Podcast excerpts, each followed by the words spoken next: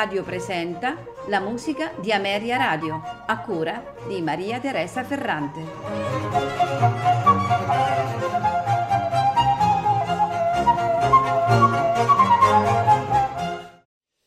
Buonasera e benvenuti alla musica di Ameria Radio.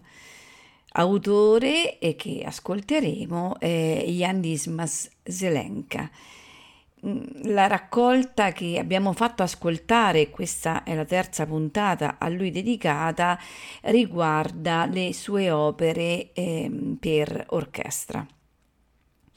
Intanto ricordiamo che Jan Dismas Zelenka eh, fu senza dubbio uno dei più particolari compositori del XVIII secolo. Eh, si formò a Praga e a Vienna e fu attivo fino alla morte come strumentista e compositore presso la corte di Dresda.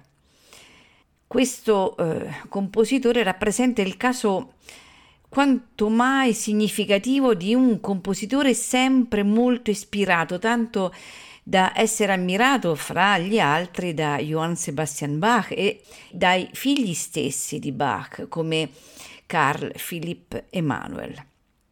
Non dimentichiamo che fu ammirato anche da Georg Philipp Telemann e da Johann Georg Pimentel.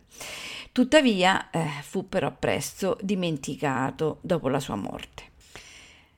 Sicuramente il cuore della sua produzione è la musica sacra, fatta eccezione per le opere che in queste tre puntate vi abbiamo presentato e che abbracciano un breve periodo giovanile della sua vita che va dal 1717 al 1723. Da sottolineare i cinque capricci, questa sera ascolteremo il quarto dei cinque capricci, che sono diventati leggendari per la mostruosa difficoltà delle parti per corno. Sono tutti brani eh, orchestrali sicuramente da ascoltare. E quindi di Jan Dismas Zelenka ascolteremo questa sera l'ouverture a sette concertanti in Fa maggiore ZWV 188 la sinfonia in Re maggiore dal melodramma de Santo Venceslao ZWV 175 per concludere con il capriccio numero 4 in La maggiore ZWV 185. La New Erofnete Orchestra, sotto la guida di Jürgen Sannentheil, ci darà una magnifica interpretazione di questi pezzi che esegue su strumenti originali dell'epoca.